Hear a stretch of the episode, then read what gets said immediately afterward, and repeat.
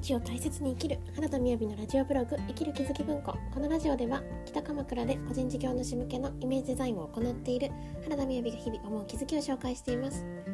えーサブテーマはみんな私のひとかけら聞いていてああ自分にもあるなとかあるわかるわかると思うことがあればぜひコメントいただけると嬉しいです。はい今日のタイトルはえ私はどうしたいのかというタイトルでお話ししたいと思います。まずはじめに12分近況報告ですがいや今日は曇りですね。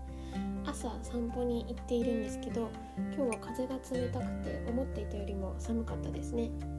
そしてですねなんかあんまり綺麗な話じゃないんですけど綺麗なもう花粉症がこうこれまであったので布団をなかなか外で干すのが難しくって家の中の、えー大きななんかその洗濯物を干すものにバサッてかけて今まで過ごしてたんですけど久しぶりに外に干しましたね。はい。であそう実はですね日曜日かな？日曜日の午後にあのクローゼットをすごい整理したんですよ。あの思考の学校の今上級講師としてですね3ヶ月講座を開催させていただいているんですけれどもとってもありがたいなって思うことはあの自分の中にこれまでたくさんいろんなことを教えていただいて上でですねあこんなことを皆さんにお伝えしたいなって思いながらだったら私やろうねってことがたくさんあっておかげさまで私のあのクローゼットもとても綺麗になりました。で結構思い切って捨てたんですよね。実はですね鎌倉はすごくこう美美しさ、まあ、景観とかそういったことにも配慮しているのであのゴミ袋がねすっごい高いんですよ。もうねびっくりしちゃう。とあの多分ご家族だったら普通に使うサイズがありますよね。45リットルとかかな。45リットルの袋は確か10枚で800円なんですよ。800円？みたいな感じですよね。まあで私はそんなサイズではなくって、まあ、一人暮らしにしては多分大きめの20リットルをだいたいあの週の2回で使っているんですよね、まあ、その多い時は10リットル使ったりするんですけどそのじゃあ20リットルを3袋出したくらいまあいろいろですね。あのお別れをした洋服とかがありました。でまた笑っちゃうことにですね。あもうちょっとしばらくお洋服買うのやめようかなって思ったんですけどあんまりもともと買いませんがあのハマっていた服ってわかるなと思ってですね。あの秋も春も夏も冬もなんだかんだ着れるような、まあ、そういう着回しがよくですね。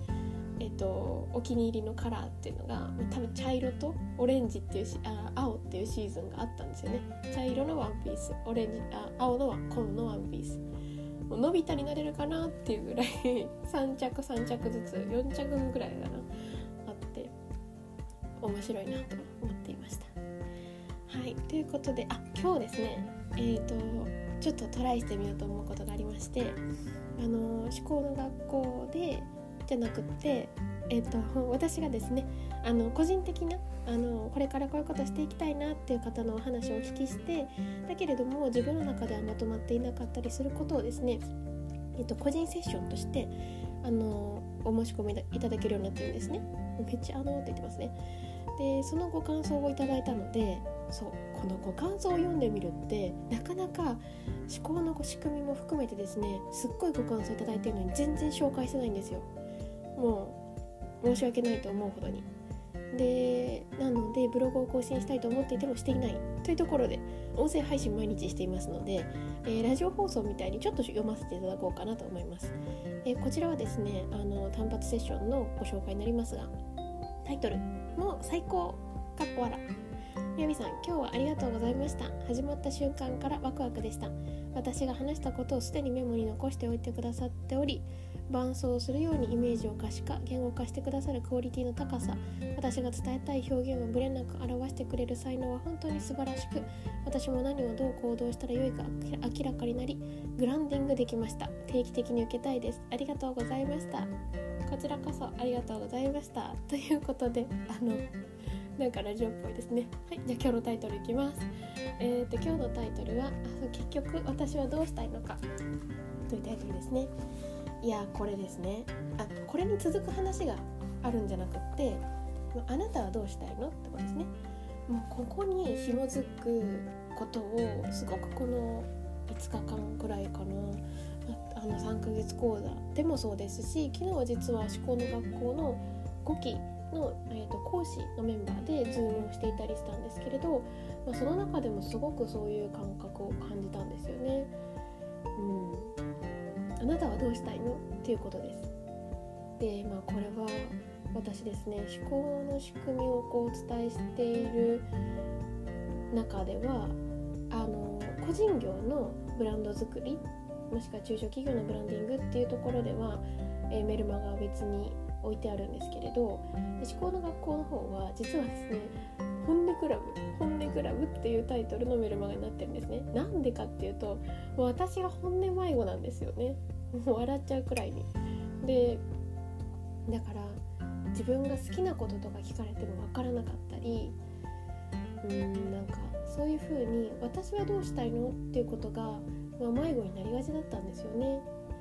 で結構そのまあ分けるとするなら仕事という面においては迷うことってほぼないんですけれどだからあんまりそう見えないんですよね。なんですけどなんかこう利害関係がないっていうかなんか純粋にこう人間友達関係とかパートナーシップとかそういったところにおいてはあなたはどうしたいの？っていうか私はどうしたいの？っていうことがすごくこううん自分に言いたいことでもあるし、まあ、この言葉で大切だよなっていう人が現れるということはですね あの私の一かけらであると思うんですが。そう陥りがちなのは何ができるのか何だったら可能なのか何だったら自分を受け入れてもらえるのかとかなんかそんな感じで結局聞き手としてはきっとえあなたはどうしたいのっていう気持ちがあると思うんですけれどまあなんかその自分の率直な欲求を言うことが抵抗あるんでしょうね。今まで多分、まあ、ある意味論破してきた人生だと思うんですよ。私はこうしてこうしてこういう理由があるから A を選ぶべきですみたいな、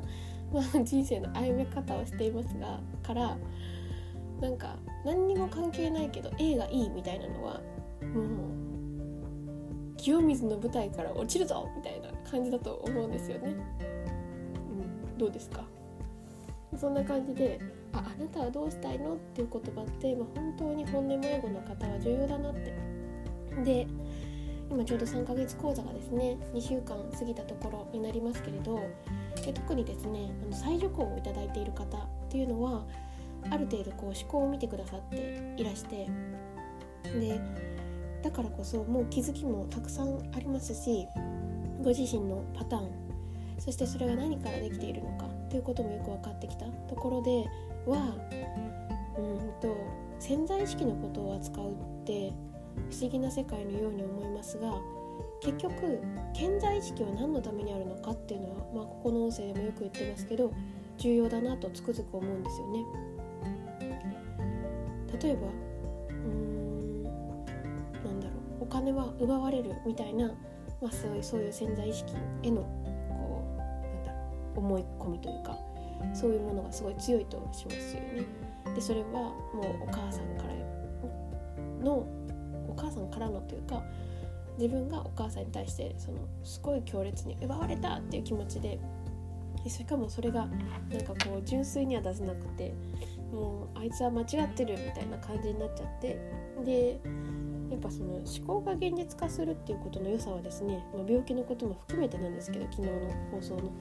あ本当に私が作ったんだって思うことからその一個をもしそう思えてないとするとそこから人生変えられないんですよね。お母さんが私の何かをすごい徹底的に奪ったっていうところ以降の人生を変えることができないなんですけれどその奪ったっていう風に見たことを自分が作ったもしくはそれが勘違いだったっていうことに本当に気づくことができればあの、まあ、お金が奪われるみたいなことってま変わっていったりするわけなんですけれども、まあ、とはいえですねあのなんか自分がこれまでの潜在意識で積み上げてきたものっていうものとか潜在意識で積み上げた。なんか自分が自分の考えによって積み上げてきたものってあったりする。奪われないためにあのしっかり保守を頑張って積み上げてきたりとか。なんですよね。なんですけれどでもこうほんなんかどういうどういう仕組みでそれこそ本当どういう仕組みで今の現実が起きていくいたのかっていうことが心から腑に落ちた時にじゃあこっからどうしたいのかっていうことを選ぶのはやっぱり自分なんですよね。本当にそれこそあなたはどうしたいのっていうこと。でやっぱこのあなたはどうしたいの？っていうのでうー人は動くんですよね そうかそうかなるほど。って思いました。今日の放送ですね。私も気づいてますが「あの」が多いので、えー、聞き返しながら明日のね放送をこう高めていけたらなと思っております。それでは今日も聞いていただいてありがとうございます。バイバーイ。